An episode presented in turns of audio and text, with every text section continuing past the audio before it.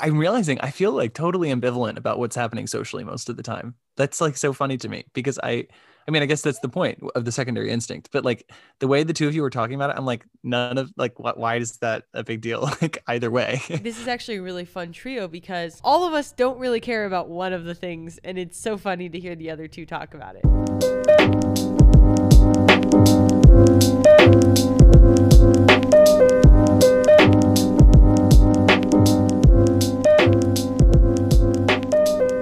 So welcome back to Not My Type.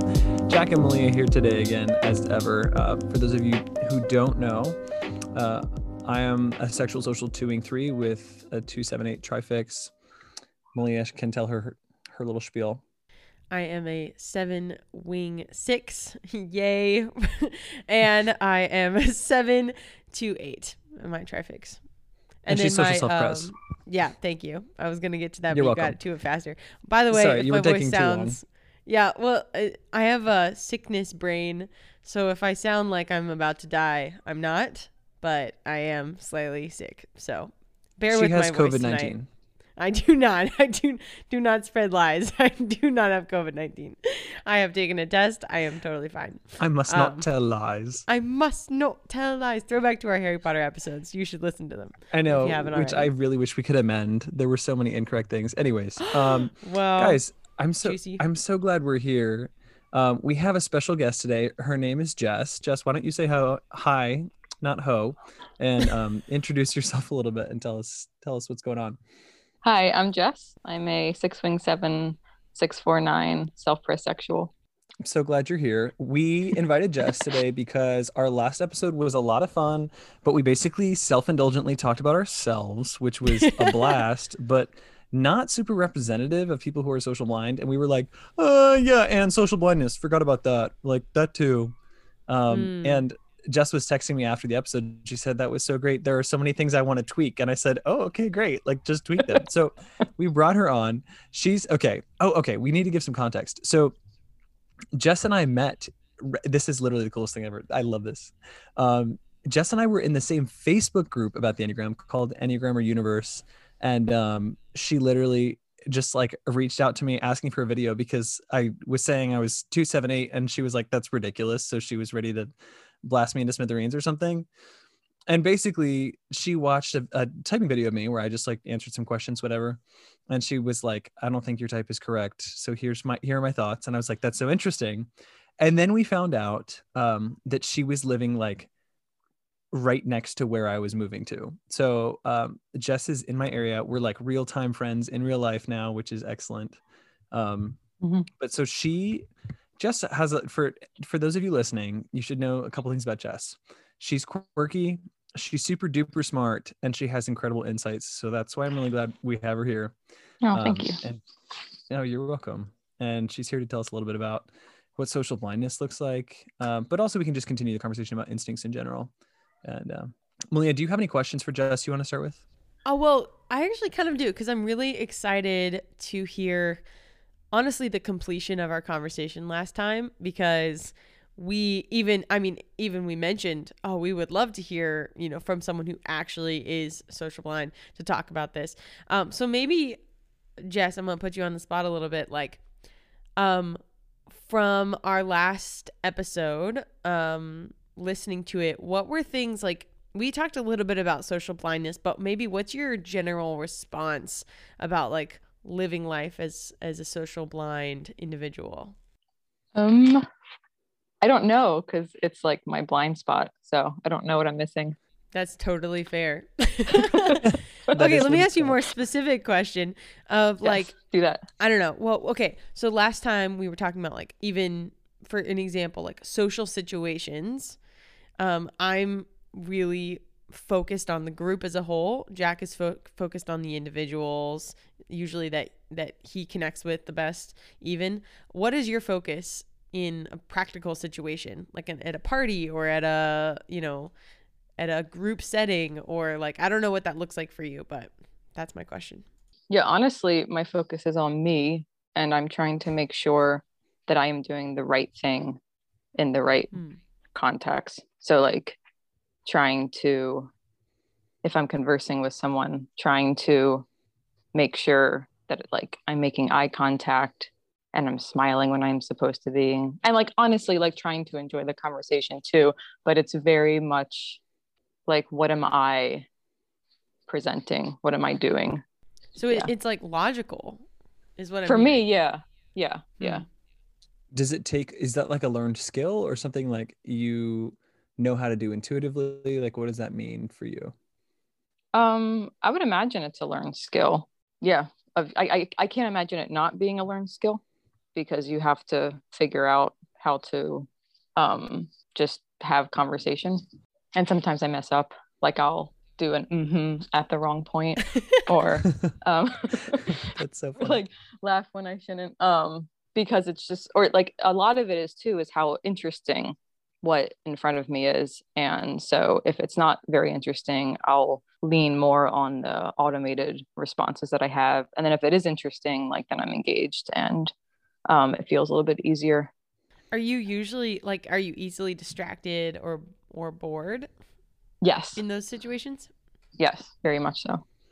Do you think of Mm. that as like a seven wing related thing, or do you think that's related to being social blind or sexual second? I'm just curious on where you think that's coming from. Probably all three. Um three of them.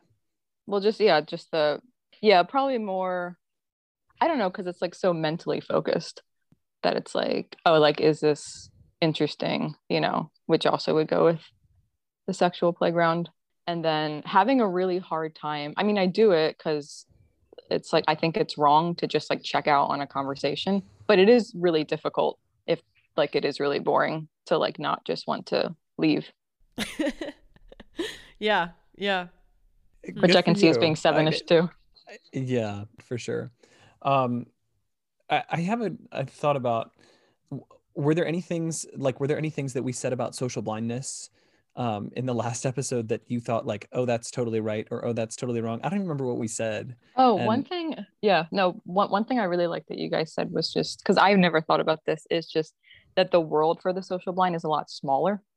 Um, and I don't know if it's like more specifically my stacking versus the sexual self pres, but like just the insularity of like my day to day and even like my month to month or week to week. Like it's just, I have, it's just, it's just, it's not very big. I just have like my home, I have my family, and then I'll like see there's like people if I go shopping and like but in terms of like hanging out with a lot of people it just doesn't happen that often it's not that I don't like it but it just just the I mean a lot of this is also I'm a mom and so there's a lot of like just like that whole setup you just are out less but um just the frequency of the amount that I see people isn't is kind of small so I, I did like that opposed i mean I, I don't know what it's like obviously to have a bigger world but Okay, I wanted to read a little bit from John Luckovich's book that we were reading last time, um, Instinctual Approaches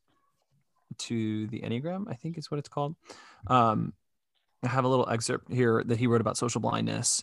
Um, and I wanted to get Justice's thoughts on it. So I'm going to read a couple of things that stand out to me. Um, he opens with To have an underdeveloped social instinct is to operate from a vague notion of the social architecture of interpersonal and group situations alike. So making efforts to connect or trying to participate in a social scene can seem taxing or lacking any clear benefit. People who are social blind value relationships, have friends, and do want to contribute toward the benefit of others, just like most people, but they have very little innate motivation to follow through. Social blinds often feel like they don't get all the nuances of human emotion, even if they're quite emotional and sensitive themselves. Do you have any response to that? um yeah the the amount that social tax is taxing in terms of like on an energy level is like huge. Um i'm just exhausted after like church or like the homeschool co-op we go to. Just like it just takes so much to like just do all that. And then i'm like wiped for the rest of the day. And what Um, is the what is the response to that? Like when you're wiped, what do you do when you go home? i like go sit and look at my ipad just like check out Do you do, do you feel that like mentally or physically or both or what kind of tiredness is it? Um, it's not so much physical. No, no, actually, no, it does get physical. One, it's like obviously mental, but like I will get into if like it's if the being out is if that's going too long it will manifest in like physical pain where like everything about me will become more sensitive and i just feel like on edge and that like uh, i feel raw Mm. like i like i'm like there's no more fuel i'm overspent and i just need to go curl up somewhere or um yeah just feels like someone's stabbing me over and over and over again with little needles Oh, wow, that's dramatic and awful. Um, I love I how casually she says it, and relate Emily and I are like all. freaking out. Cannot relate, but this is so interesting. Wait, so you said you're saying that's like any social interaction that's taking too long, or is it like ones you don't like? um it it's worse if i don't like it like it just happens faster like it just takes more energy to like fake like not necessarily a fake but just like put up with um if i don't want to be there Mm. That's interesting. We lack a social mind perspective on this podcast simply always. So I'm glad that you're here for that reason. But also, what I think is interesting is that strangely, Malia and I found each other and we're both triple hexad. So there's this two, seven, and eight thing going on where in no arena are we really attaching. That we're like, we might attach in a wing as like a side dish, but it's not really a thing we're doing regularly. Um, so I was curious, like, what does attachment mean for you in the context of social blindness? Like, considering I attachments maybe aren't always people, but I feel like a lot of times the attachment types have to attach to people. And um, do you feel like that's true for you? Do you feel like that's not true? And like, if it's not true, like, what are the attachments instead of people? uh i think the attachments are mostly people i i think being an attachment type and being social blind is just like so opposite um because I, especially like as a six, like I want everything that I do and say to be affirmed. I want it to be validated. I want it to be like bounced off. I want feedback. Uh, and that requires people. And I very, very, very much want not to be alone at all. And like I even have trouble, I actually have trouble being alone. Like I always want someone in the room that I'm comfortable with.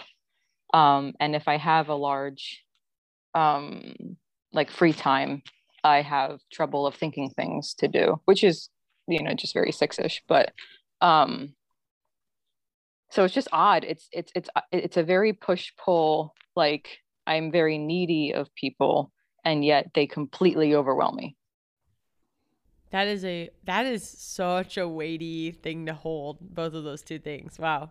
yes it is do you feel needy of people okay i guess like when you're when you're at church or when you're at the homeschool co-op and you're with all those people and you're being drained are you trying to attach to them like are you looking to attach to them or no because you don't like feel comfortable with them like what or i don't know i'm just curious what that means. I'm looking for a fun experience with someone whether that be through just laughing or through like a shared commonality or with depth. So i'm kind of always on the hunt for that. And i guess like in that i'm trying to like meet them where they are. So i think i'm attaching like in that conversation. It's just that that tends to be draining or like it i had a i had a thought of what you know i thought that it would be an amazing conversation it was just mediocre so yeah there's some frustration there but If if it's a mediocre, I have two questions actually. Mhm. One is how do you feel about small talk? And my second question is if it is a mediocre conversation, do you feel like you come away analyzing that and do you who do you blame in that situation? Like where does the blame go or is there blame involved if there's like um, it's mediocre? That's interesting. Um, I guess to answer the second one, whose fault is it? I don't know if it was anyone's fault. It's just that we weren't connecting or like the personalities weren't lining up. Like there wasn't like any chemistry. Um, because if there is, then it there just is. Um, and yeah, I don't know if I would assign blame to anyone. And then I don't mind small talk, especially if it's about honestly, I like talking about the weather. Um, because I like analyzing it. But like in, in terms of like people just like talking about their like just stuff that doesn't matter. Um, I've always wondered if as a social blind attachment, I have always been fascinated and obsessed with the Enneagram because what the Enneagram has done for me is it has made everyone interesting, um, even if they're talking about small talk.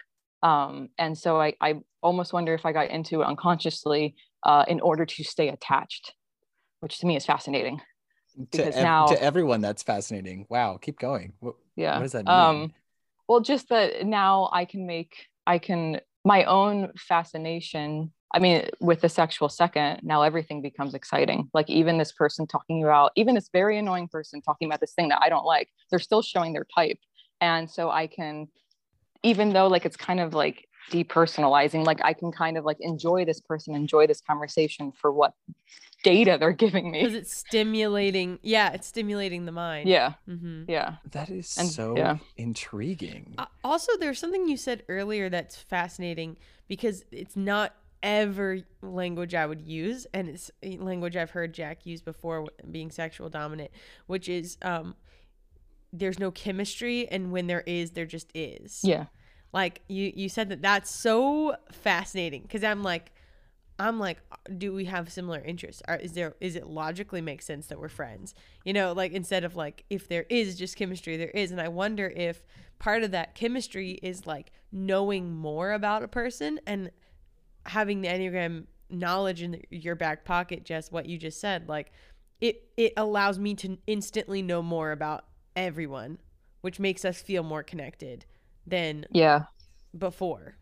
it also like lets me get like i start um i start in their Uh huh. like i start in their insides and like i know your unconscious mechanisms and it like just gives me like an edge i guess to i mean i, I don't really talk about it that much unless like i think that the person is interested but like i feel like i already like have a grasp of your inner workings and that's what i want so why do you want that because it's fun and interesting or like is that related Um, to like the no. six like i want to be safe kind of thing or Um, I'm, I mean, a little bit is that it prepares me for the conversation, it prepares me for talking. Because, like, before I knew about the Enneagram, like, some types I would just, looking back, I would just avoid some types because they were too scary or whatever.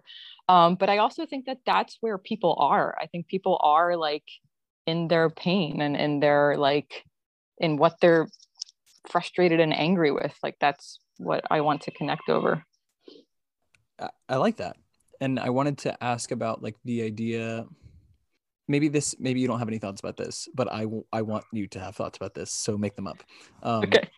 i feel like something that's interesting and fun for me and malia to talk about is the way that like the sexual instinct is a big deal and is very important to both of us for completely opposite reasons because Malia's ego is threatened by it and my ego is addicted to it.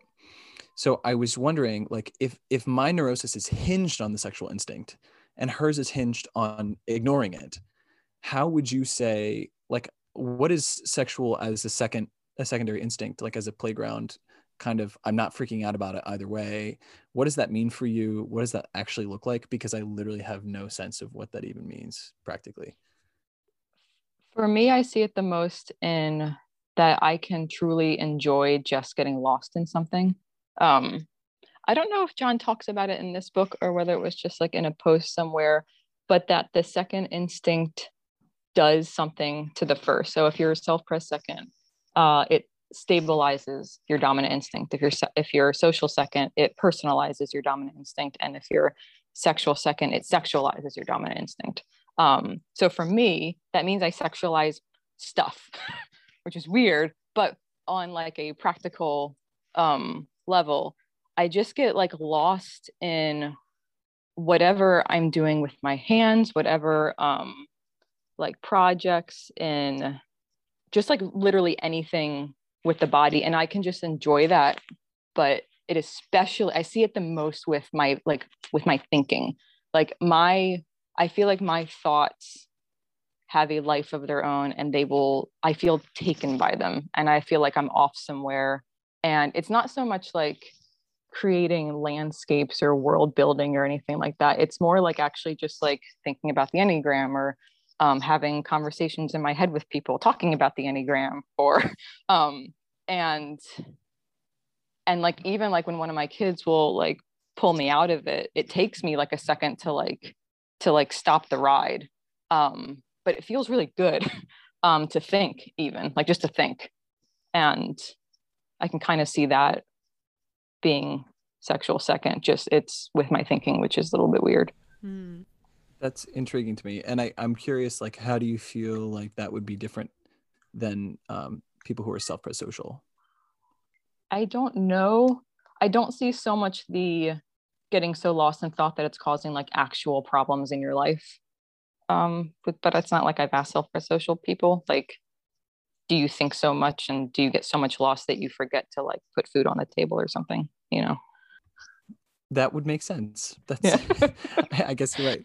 Um, and then another thing I want to talk about that maybe this is a shifting gear you're not ready for, but like, what does, um, how do you feel like this podcast with me and Malia as hosts is different because we don't have anyone who's self-pres dominant? And what do you feel like um, you could tell us or teach us about it? And I don't know, or in general, like, what are we missing that you have? I don't know. Uh, being self-pres affecting a podcast. Oh, I was just gonna prompt you and like I think it's hard for me to ask questions like good practical questions to people who I do not share their type structure or their instincts stacking at all. You know, it's I know how I feel and I know the questions I would like to be asked, but it's hard for me to ask questions that that I can't relate to, you know? So maybe what's a question you wish you were asked or is has been helpful in the past when you were asked and it helped you process through how you are, the way you are or just how you think. I mean, I always love looking at different perspectives because I feel like I I get a better sense of where I am based on where other people are, which is sexist. Um, but yeah, I don't know how because I'm still thinking about Jack's question too. like, what is being self-pres dom like for you in the context of being social blind? That that's sort of what I want to know. And like, this is sort of a secondary question, but like, what what are we missing in that because we don't have that? You know, like Well, we, I we don't have that yeah, schema for it. I kind of feel like for me, like I'm there's so much self-pres because the the sexual instinct plays into the first. And so that's why I like the image of like the spiral for the self-presexual because it's just getting lost in self-pres and feeding self-pres and wanting to um be attractive through self-pres and everything just like comes back to self-pres and like so like I feel like my world is more self-pres than if I had if I was like self-pres social. That's interesting. Wait, it's the breadth thing, I guess. Like the the size of your world is smaller. So even though you're not any more self-pres dominant than someone who's self-pres social, like the realm of experience for it is just more concentrated. Maybe like I, I don't know if that's really accurate, but that's the yeah way i mean well conceiving even just just on like a time and what time spent you know like way more of my time gets spent on just getting lost in self-pres stuff and i think if like even just the things that i would do every week would be different Hmm. i would probably have more food analogies I love food analogies. Um, so I I have a question then. Um, you know, you you mentioned the spiral. You mentioned getting lost in, getting easily lost in, you know, yourself or just like your hobbies or your your own kind of thought process. Um, but but you're also a mom and you're also a wife. What is that process like for you? What are challenges you faced? Um, I thought about this some because a little bit ago, I forget where I read it, but the social, the uh, parenting is a very like social instinct, just naturally, because it's not serving self-pres and it's not serving sexual, like it's just the relationship. And so I've kind of been able to see how I have supplemented uh, the social instinct with self-present sexual in terms of like especially parenting. Um, and with that, it's that like I truly, I truly find my children fascinating and I love teaching them. And a part of the teaching is just almost like a weird, like the challenge of it, like the skill set you need, the being in the spotlight, the, the just like when you do a good job, you feel like you feel on fire, you feel like you're performing well. Um, and so it's, I've noticed it's a very like, a lot of it is just like a performance aspect of like i'm going to do a great job at this and i'm going to look good doing it not obviously for anyone because no one's there in the house except for me and them but just for like the eye that i'm always seeing myself through yeah so it was a lot about because like having like doing the whole like challenging yourself and like seeing if you're if you can do it is very self-pres dominant so i kind of see how i've used those two in lieu of social Mm. That's very interesting. John talked about in the book how basically like social blindness breeds this kind of diluted sense of like hyper independence almost. Mm. And I was curious, like, do you think how does that affect you as a six? Because six is like the most overtly dependent type structure, I guess. And like, how does that? Maybe it's the same question before as like, what is it like to be social blind in six? But like, in general, do you feel like you're deluded by your own sense of independence, or is that not an option for you as a six? I think six does the whole swinging thing too. So it's like even more so like I don't need anyone, you know, like and so we'll push against like like even like some sixes of like, oh, like I was following this one idea structure or something, but that thing was wrong and now I'm gonna fight against it. So like I think that I, I don't know if that's made like the push harder, but I definitely like I for, for a while I thought I was one fixed instead of nine fixed. And a lot of it came from just the times where it's like, no, I don't, I, I really like, I want to do it on my own. I enjoy doing it on my own. I enjoy, I'm way more of like a dodgeball player than I am like a team sport. You know, like dodge, like I, and I like that imagery, like dodgeball, you're still on, on, on a team, you know, but it's really about you. It's really whether you can win for your team and hit the person and be the only one left standing dodge all the balls and look really cool, but you're still like quote unquote on a team, but it's actually about you and looking good. I love that. That's perfect. That's so interesting. Wow. When did you think of that? Did you just think of that right now? No, I thought of it because someone asked my daughter like whether she likes team sports and she and she was talking about then I realized that that like I tried to join so many team sports like in high school and stuff like that because I would thought the idea would be awesome.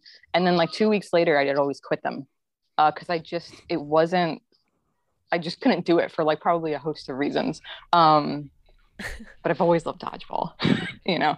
Um, and yeah, so I've been thinking about that. it's so funny, especially considering dodgeball is now like banned in school or something. no, like not in homeschool co-ops which is nice. yeah, Malia, did you know that? You seem shocked. Like in public schools, like kids like can't play dodgeball anymore. It's like that's a totally that's crazy. Yeah, it was like forbidden because people thought that. children were being abused. If you were a child who was abused by dodgeball, please forgive my insensitivity. Um, I'm glad that you guys get to play that at the homeschool co-op. You should go pelt those kids. yeah, um, I have. Oh, you have? You actually play with them? Like you the oh, yeah, parents if, play? Oh, this is this is an embarrassing story, but like there was this one time where um they needed someone to step in because the teams weren't even. And so I'm playing with like like a bunch of 9-year-olds and I get the ball and there's this kid in front of me and I dodge his ball and I have this perfect shot and I take it and it hits him right in the face. But it, and it was such a good shot and I was so happy with myself that I was like, oh, like like you know, praising myself. And then I was like, oh my god, I knocked off his glasses. This is someone's kid. Like I'm an adult here, you know, like talk about getting lost in your own thing. Like you were so lost physical in your experience. dodgeball yeah. experience. Yeah, that I'm gonna like make this like kid cry and like gloat about it. Yeah, but he was fine.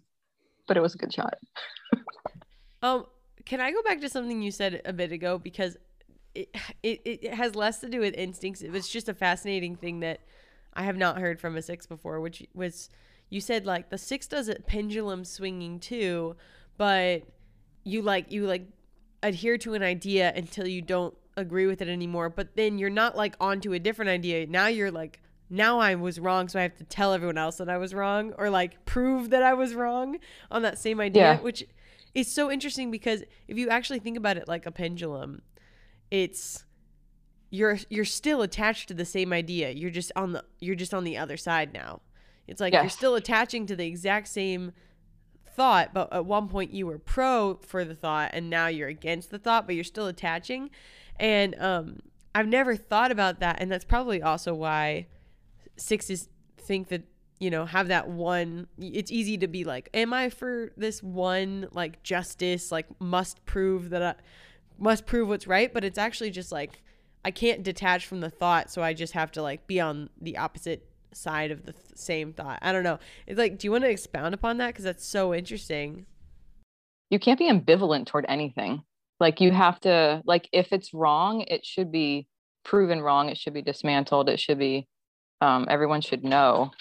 Um, and so Everyone should know. What does that even mean? Yeah, Yeah. it yeah. means that it should be it should be like publicly like like this was bad. because everyone else who was betrayed by the information also needs to know so that they can they can do their due diligence and get out. I feel that. Yeah, you got a six wing. I, yeah, no, and I and I that's what's so interesting because I always think I will respond like that. Like I always think I will like slightly attach onto the idea like pendulum back and forth and then I'll I'll think like, "Oh my gosh, now I have to stick with this forever." And then I get distracted. Legitimately on accident, I'll just be like, "Now I'm thinking about something else." But I always I always start there. I always like, "Oh, I'm to like be attached to this thought for a while." And then I I, I've done it enough times that I know my pattern doesn't end there. But it's so fun to hear you say like, no, it really does. You you stick with it to the end, even if you're for it and then against it. Jess, you you just said a second ago, like you can't be ambivalent to something, and yet ironically, like six is simultaneously ambivalent about everything because of that idea. You know, yeah, well, because you might need to feel change like? positions. Uh-huh. This is so contradictory, but you might need to move. And like the thing could be wrong. The thing could always be wrong, and something else could always be better, or not better, but like more right. So you just need to like, and I get, and I think that's that's what makes six attach um so adaptable and an attachment type is that this like just this prevalent sense that like it may not be the thing that it it, it, it, it may not be the right thing. I need to leave room for that always. Hmm. that's very intriguing. That's so intriguing. And so I, wow, Well, Jack, how do you res- respond to that in in in your using your words? How like do you ever feel that? I don't ever feel that. Um, no, I don't. Um, I think I sh- I start to I've started to learn that I should feel that way a lot of times, and my I think a lot of it too is that my dad's a six, and so he I mean I've I've seen that same idea with him always that like any sort of overconfident statement or like whenever people are behaving as if like the truth is very apparent. Um, I just I just remember growing up and it Mm. being the person I was, I think a lot of times, like part of it was being sexual social. Like I just wanted to provoke people to see what would happen. And so I would make a lot of really overconfident statements that I didn't even believe in. Like I would make statements like, this thing is super obviously good, or this thing is super obviously bad. And I didn't really believe that necessarily, but I wanted to see what would come of it. I wanted there to be discussion and I wanted to learn. I think like I genuinely wanted to learn. But that behavior in and of itself of me like prompting like really i was trying to provoke um, some discussion about it. Like even though i think it was well intended it was very upsetting to my dad and to other sixes because there are plenty of them. But even the idea of like always leaving room to be wrong i always forget to leave room. And then i am wrong and then i have to backtrack and be like well i made that super super bold statement and i was not right about it. Um but i realized that it's like it's such a I think that actually is a skill, but it just sounds mentally exhausting. Like I'd rather, I don't know, like to Yep. to have to have space for it. Sounds like how do you get anything done? Well, I can get a lot of stuff done, but I just I can't settle anywhere mentally.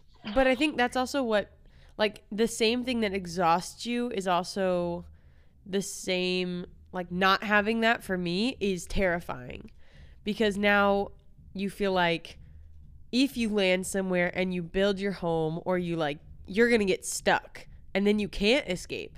And so it's like I that that little that room that I'm leaving to be wrong is uh, is honestly my escape plan constantly. Which like I kind of feel both I this is so funny because I'm I feel both of what you're saying. It's like I feel the exhaustion of not being able to land anywhere and I also feel this like but you have to just do it just like go and, and live.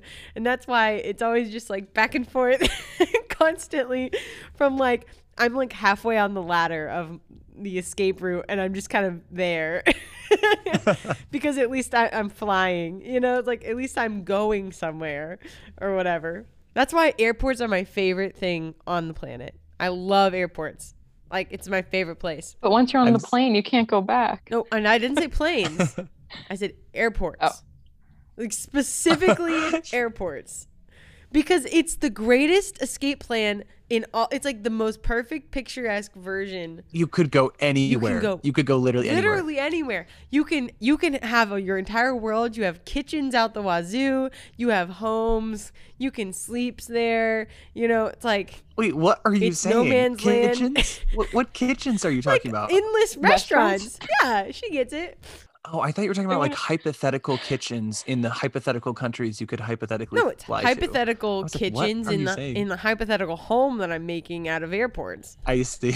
It's just like, you know, it's always you're like you are there. You're meant to be there for the time being. So that's where it's like you're leaving. You're not leaving room because you are living your life, but at the same time you're leaving a big, big chunk of room because you could go anywhere at any point, and that's what's so great about it. If there's any crisis, you can literally just like hop on a plane and then you're out of it. exactly. That's funny. Low commitment, wow. high stakes. Okay. Well, there you go. That's low commitment, high stakes. I love that.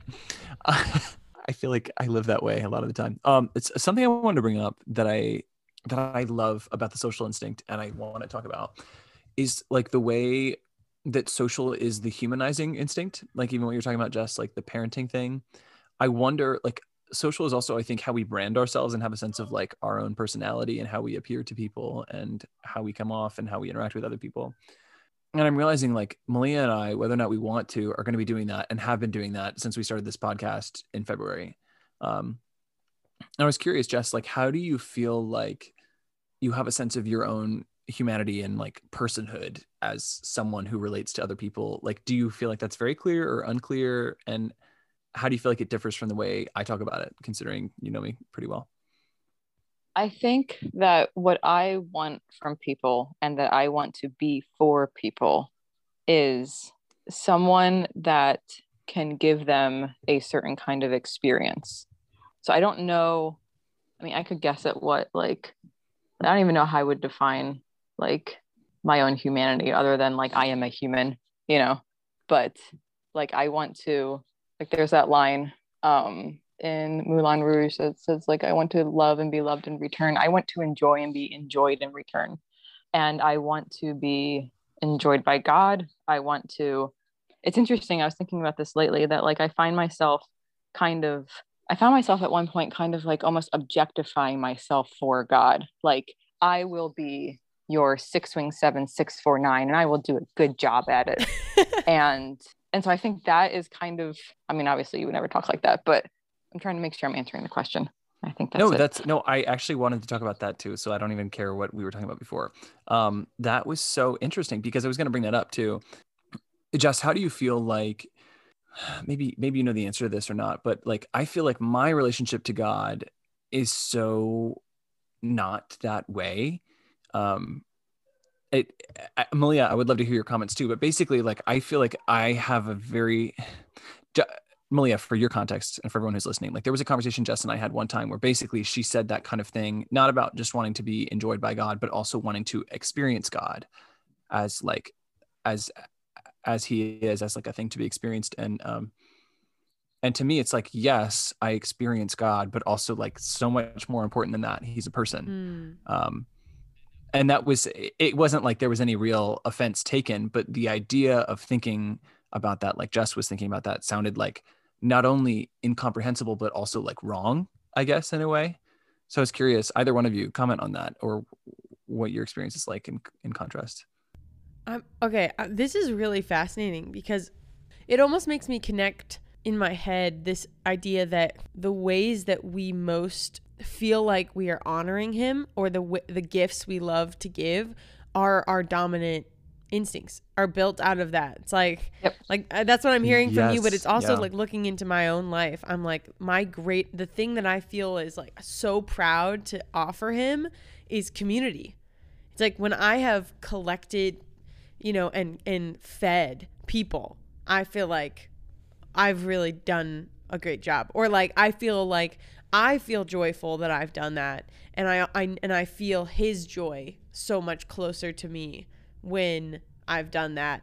And when I see him do it too, like when I see us working together to do that, I'm like, wow, we're both really receiving all of this joy and I'm glorifying you because of all of these people I've got to bring together and and and love and and feed.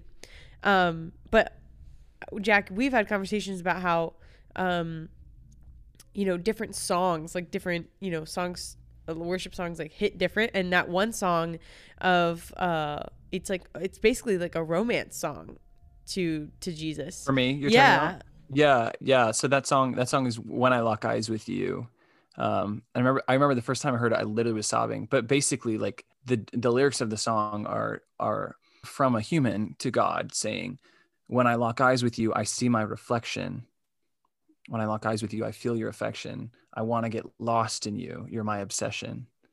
And um, I remember the first time I heard that, it floored me. But like even it, it's so funny because you're exactly right malia like it really is the dominant instinct and even even the secondary in a way like the, the stacking matters as a whole too because like i even had a conversation today with god i was i was journaling um and just processing like i i always feel the need to like to wow him in a sense. Like i always have to somehow transform the world that we live in. I now have to somehow add some sort of spark and like change people's lives. Um not even just like not even just connect with them or make them feel loved but i have to somehow change them. And i had this realization today that like i feel that impulse every single day. And it is like an unconscious shame response i think there's this feeling of like i can't i can't approach god unless i've done something not even just for people and not just for him but something that altered reality Mm. that like took people and then like threw a bomb in them and made them better somehow. I, I don't know, like maybe that's super diluted, but I feel like it, it's this very sexual idea of like, I touched people and now they will never be the same again. Mm. And if I'm not doing that every day, then I'm not actually meeting with God or honoring God, Yeah. which is like such a convoluted thought process. But Yeah. Um, I think for me, looking especially back into my past and like when I was a late teens, um, my now husband and I and two other friends had like a worship ministry, and we just did these long, like four hour sets of worship, like once or twice a week. And what I was doing, I mean, like the language I would use was that I was running after God and I was chasing him. What I what I was chasing was his presence and the moment where like it falls and you feel you can no longer tell like you feel like he's between all of your cells and you can no longer tell where you Mm. start and he begins and you end and whatever um and that that was like the addiction but it, like, a good addiction but like it was me just doing all these worship sets and like and like pressing in pressing and pressing in in order to feel something. And that was like the height of my you know relationship with Mm. god. And like such a self-pressed thing to like and i and i know what you're saying too. Like i can i can tangibly feel that as well. And what i what i started what i think is so cool about this conversation is not not just how we naturally connect with god in the ways that we're dominant in our instincts but also the ways that i have seen him pull me to him because of my least you know because of my repressed instinct because of my because i'm repressing the sexual instinct when he is calling me to like engage with that or he's calling me to himself like to to kind of like figure that out or or um i don't know struggle through it if that makes sense. I feel closer to him right? Because it's so it's interesting how we naturally connect to him these ways but it, it's not like we can't connect with him in the way that in whatever instinct we're repressing. And so like when i'm when i'm struggling through the process of like of the sexual instinct it's it feels like he is teaching me and he's pull and he's like close to me in that. And I've learned how to like I don't I can't I can connect with him more than just what's what's easy for me. Like he wants that he wants more for me. He wants me to be inept at, or not inept, that's the opposite of what I'm saying. Um he wants me Apt. apt in all three, right? Like and, and I feel like by by his grace he can. We and we we can be inept and we can be inept. Why do I keep saying that? We can be apt in all three. I think it's I like yes, I think we're designed to experience and and move through all three instincts. But then there's also something to say about like I I think like the nature of humans being like dysfunctional things is kind of why we have a dominant instinct and a Mm. repressed instinct. Um, but yet I also think it's part of God's design. Like I don't know if that makes any sense. It might be diluted, but like this idea that like somehow there is something beautiful that we experience differently because of that. Um, basically, um, I had this a, a similar experience as well, not with the sexual instinct, of course, but with self-preservation. Um, because today, when I was talking with God about all this thing, like I feel this need to somehow change people. Um, not even just change them like fix their lives but like i need to touch them. I need to interact with them in a way that like transforms them. Um, i had this realization i just asked god to come and meet me. Like i i, I, I want to hear a word from you. I want to speak to you. Like would you just communicate to me beyond the noise of my own mind? And instead like he didn't say anything to me but i i had this image in my head of of the lord handing me manna um like manna from heaven. And it was literally just this simple thing. And he didn't even speak to me. It was an invitation to eat. Um, and i think what he was trying to tell me is that there's like there's this narrative in my head that i have to somehow transform the world every time i interact with it. And that is the only way i can then interact with god. But really that like that doesn't make any sense. And and he was inviting me to just exist and to allow him to nurture my spirit which was really sweet and profound. But i was curious I was it was curious to me that you just said that thing about like how God also wants to reach us in the in the instinct that we'd rather ignore all day long. because you've said before that that you see that you can um, make up for your lack of self pres with your social and sexual instincts but your social and sexual instincts are like let's wow in order for the self pres to be taken care of by my other two instincts and even that right there is is the is you know the lord being like no here's self pres right here you don't have to wow me you don't have to make up for your lack of it like here it is on a platter Yeah. Yeah, and I wonder also too like how much of that relates to me being an image type? Like does the heart center make me feel like there has to be performance? And the answer to that is yes. I know that's true. Like it, it does feel like there needs to be performance and especially especially as as a rejection type there feels like there has to be this offering to god every time i approach him there has to be something that i bring him um and if not then i don't really i, I it, it's not even like i feel shame about it it just doesn't occur to me that i could even speak to him without having anything even like a pure heart um i don't know i just had this realization today like i've become so self i don't think of myself as a violently independent person but I've become so self um, reliant when it comes to how i handle my own spirituality with god jess did you have anything to add to that No, I don't. I hate the. I hate the whole like work on your blind instinct thing. Honestly, not because like I think like the theory is wrong, just because like I do not want to do that. i think the fact that you hate it is good right? Isn't that the point? Like it's supposed to hurt. Yeah. Yeah, so I don't want to do it. right. I'm not doing it. the other night jack and i were talking about like working on our our blind instincts and not not to say like anyone who's not doing that you're just like you're completely failing at life. It's just hard and so it's but it's also an area that you learn just new things about life in general because you're working you know you're exploring an, a third of life that you just d- you don't think about. But jack described it as being pulled over a floor of broken glass. Isn't that how you described it? I said that? Yeah. I thought you said that. Did i say that? Okay well i i one of us either said it. way it was very accurate. I was like like yeah that's exactly how it feels. Like trying to get my brain to work like that or just feel comfortable or be okay with like it, it really does feel like you're just being dragged and over the shards and you're like oh it hurts so bad. But there i, I had a i had a Yes, statement after the but but it, i don't know what it was. Uh, it's gone. It's okay jess do you have things you want to ask us or things you want to just talk to us about like if you don't that's totally fine Um, one of the things I was thinking about is because I think in terms of how stigmatized the blind spots are, the like being sexually blind isn't like too bad. Being self-pres blind, you're like a drain on society. Being socially blind, you're like objectifying everyone, and that's horrible.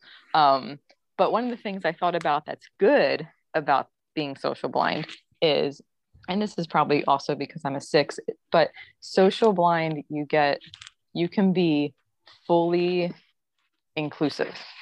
so I don't have, I've noticed, I don't have like a, like I've seen this in like some pictures where you have like a mountain and you have you, and then you have a circle around you, and those are your best friends, and then another circle, and those are your good friends, and another circle is like everyone else. And, um, and I just like, I don't like those, they just don't exist. So like a, a person can like walk in and walk out. People can like, if I were to throw a party, I would literally just invite everyone that I knew. Um, there's no like, well, I want this close group of friends to be there or something like that. And so um, I see the ability to be like just truly in- inclusive, even though I'm sure it would like people would like to know that they're in a certain circle and whatnot. But by not having, you know, by by not excluding people, you still have a circle. It just happens to be the circle of everyone you know. I would. I don't know. I would. I don't know if animals wanted to come. yeah.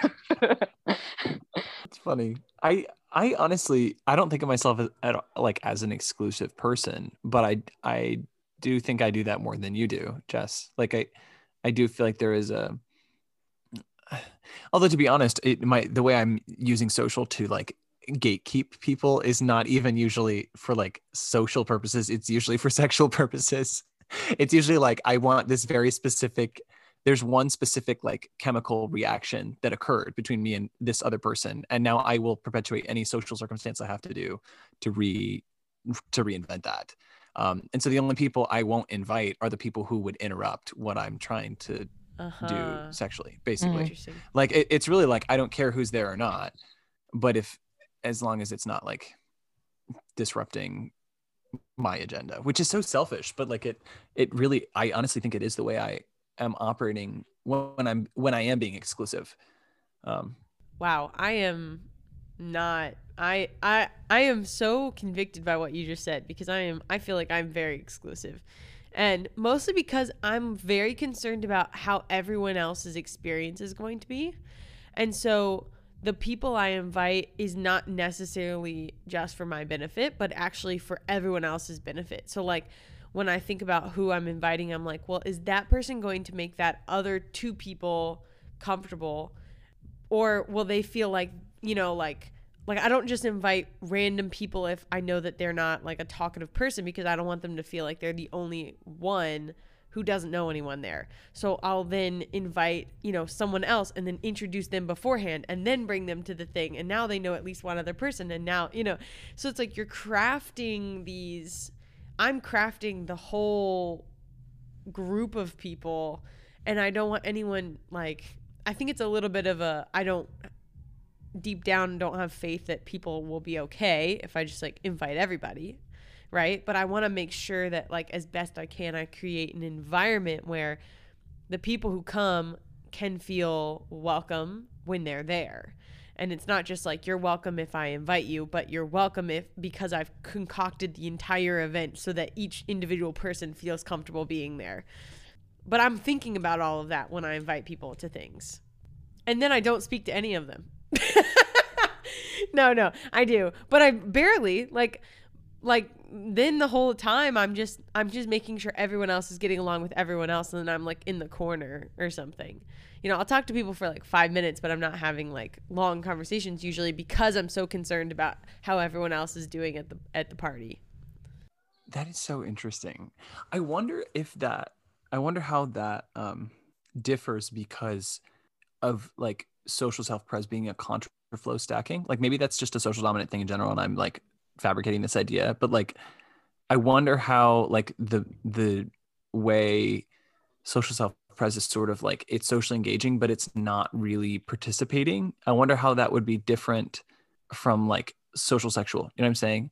Like I'd I'd love to have we have some people that we could definitely invite back on that would be really interesting to talk to you about that. But I like Jess, do you think that's a do you think that's related to contraflow at all or am i just mistaking that? And you think also no that would that would make sense with the contra like kind of just stepping back and this especially social sexual that wants to be like in the fun you know and like and sharing that energy. Like that would make sense to me.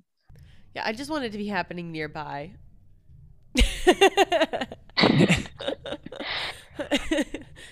That's so that's so intriguing. I I'm realizing I feel like totally ambivalent about what's happening socially most of the time. That's like so funny to me because I I mean, I guess that's the point of the secondary instinct. But like the way the two of you were talking about it, I'm like, none of like, what, why is that a big deal? like either way, but it's just funny to well, me. Well, it's the exact same. Like this is actually a really fun trio because the way that we are talking about social is the way that you and I talk about the sexual instinct, Jack.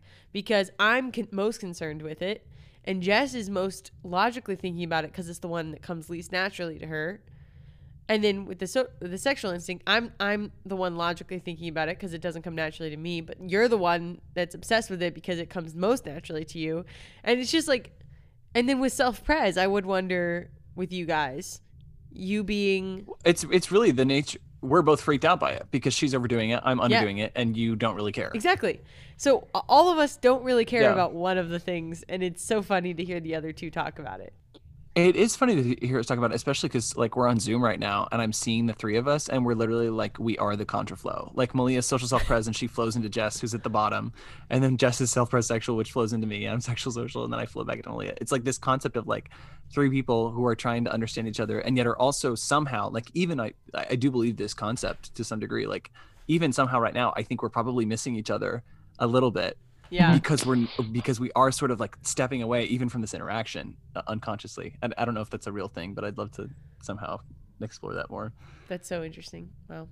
wow um what was i going to say there was something else i was going to say oh jess brought up a good thought which like basically she was trying to toot her own horn about how wonderful it is that she's not an exclusive person so i thought um Malia, Malia, why don't you toot your own horn? What's the gift of being sexual blind? And I'll toot my own horn about being self-pres blind. Like, what do we have to offer? You know what I'm Mm. saying? Uh, I think I am willing to lay myself down at, for the sake of the tribe.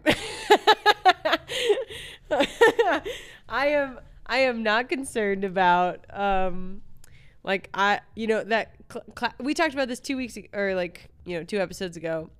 Um classic girl code. I'm I'm there to the end, you know, or bro code, right? Like I will I will lay down my life for the tribe, you know?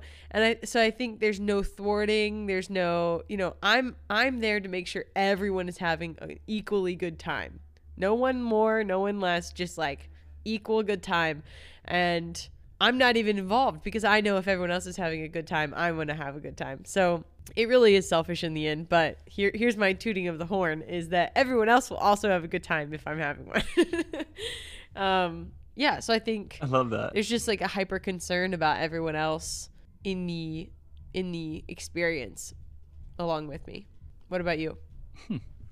Well, you're tooting your own horn about social dominance and not really sexual blindness, which is perhaps a different thing. Well, I because I can toot my own horn about about sexual dominance, but I don't even know what that is. I guess that like I don't know what would I say about tooting my own horn about sexual dominance. I'm very persistent and um, I have no fear drilling into people, which I think is a cool skill. And people and it makes people like feel interesting. I've heard a lot of people say like you make me feel special and Mm. interesting, which maybe is partially too.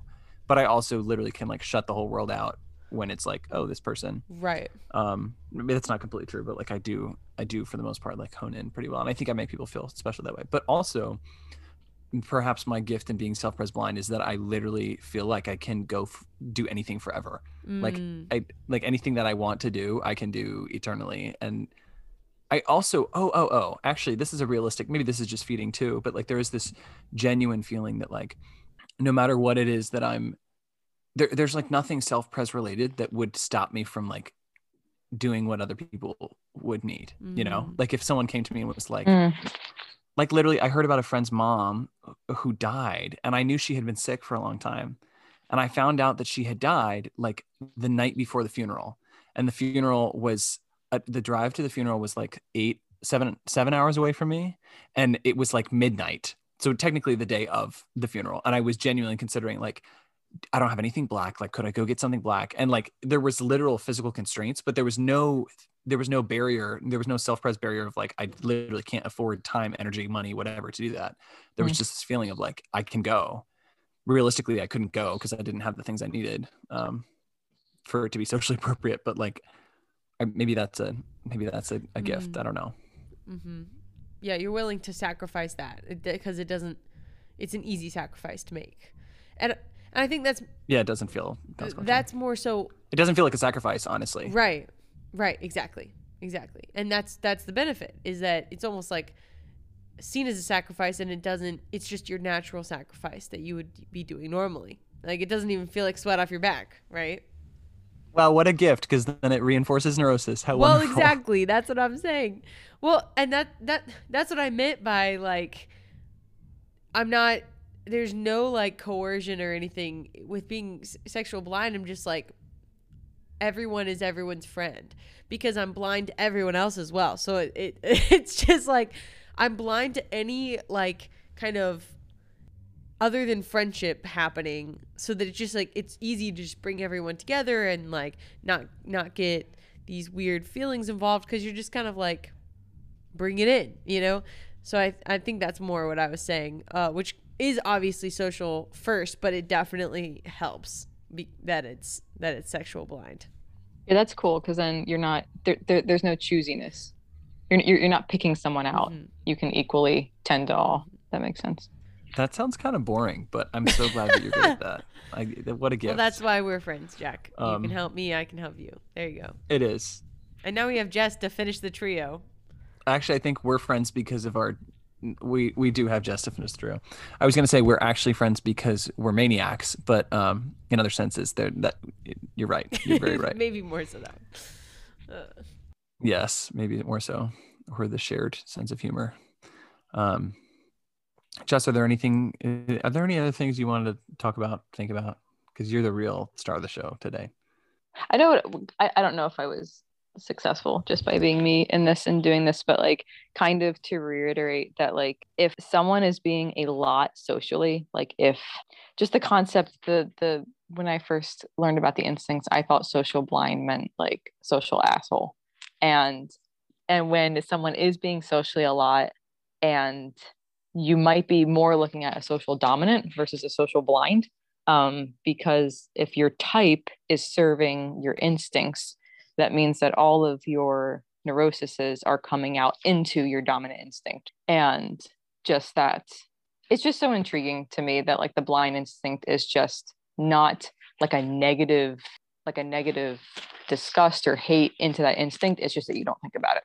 That is good to think about because I think we are still repulsed by the by like the last instinct when it shows up, but it's not like there's this conscious feeling about it. It's just like a I don't want to think about that, and then when I'm forced to, it's like ew, where did that come from? Bye, you know. It's like we just kind of shove it back into the cave. I don't know if that's what you're saying at all, but that's how I. Yeah, I'm yeah, understanding. yeah. It's a muscle you don't use, so when you use it, it's really, really tiring to use. So you just try and find ways to not use it, basically. I like that. I like that.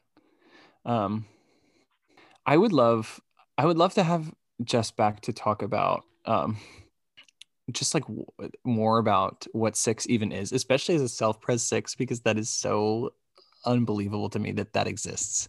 To be self-pres dominant and a six at the same time is like, wow, that's a wow. I cannot imagine what that would feel But like. why? But um, But why is it like Why? more Bec- weird than like a different sex it's not or, like, any more weird number? it's just I, I can't envision it you know what i'm saying i think it's that my own Mm. access to the social instinct and my own access to seven gives me a sense of like i can guess what social self pres seven would feel like for malia. And honestly like malia and i are pretty similar a lot of the time but like to be a self pres six i have no idea. So we we will definitely have you back to talk about such things um if not other things as well. But malia is there anything you want to share? I think we covered a lot. This is gonna be a good one, and um, and we'll obviously we'll have we'll have her back for for more. Guys so glad you joined us listening to us tonight. Um, thanks to jess for being on this episode.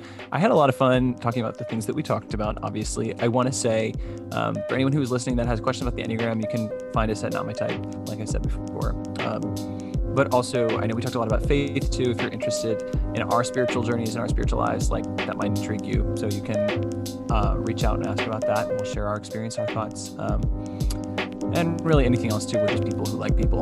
Um, well, I can speak Seriously. don't know about- Reach out to us. We will get back to you.